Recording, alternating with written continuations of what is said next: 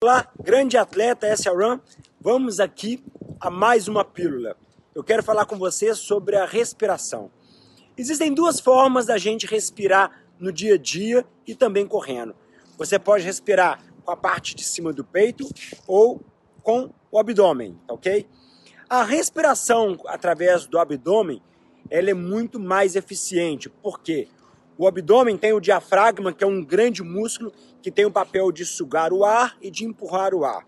Então, ele consegue fazer uma respiração mais profunda e mais fácil. Você gasta menos energia com esse grande músculo do que fazendo a respiração com o peito, que tem pequenos músculos e que também tem um menor volume de ar. Ou seja, é necessário um esforço muito maior para gerar a eficiência que nós precisamos, tá ok?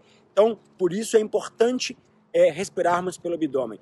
Tanto que você pode observar que quando você está no momento de tensão, de preocupação, de medo, você respira muito com o peito, você chega a dar aquelas, aquelas suspiradas.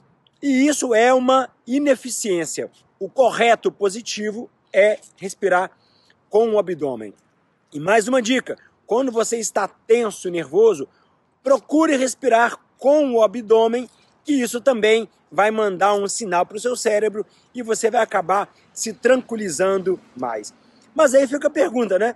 Saulo, como treinar é respirar com o abdômen? Galera, é muito simples, é um exercício de atenção.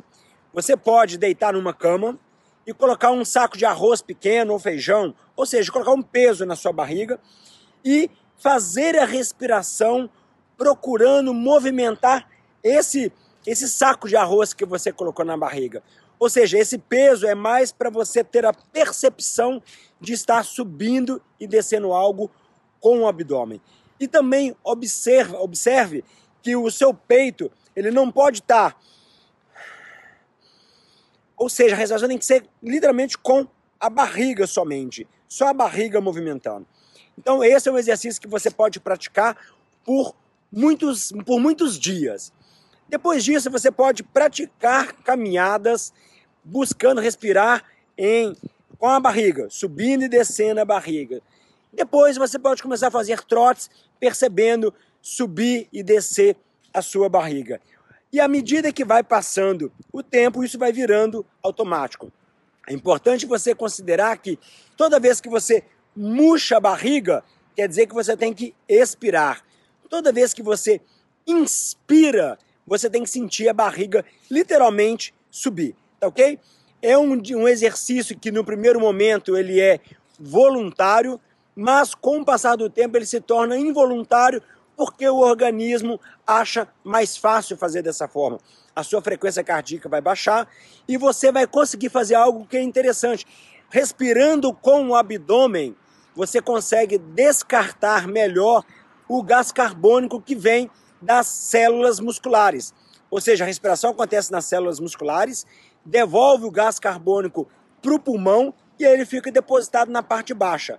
Se você respira com o peito, esse gás carbônico continua aqui.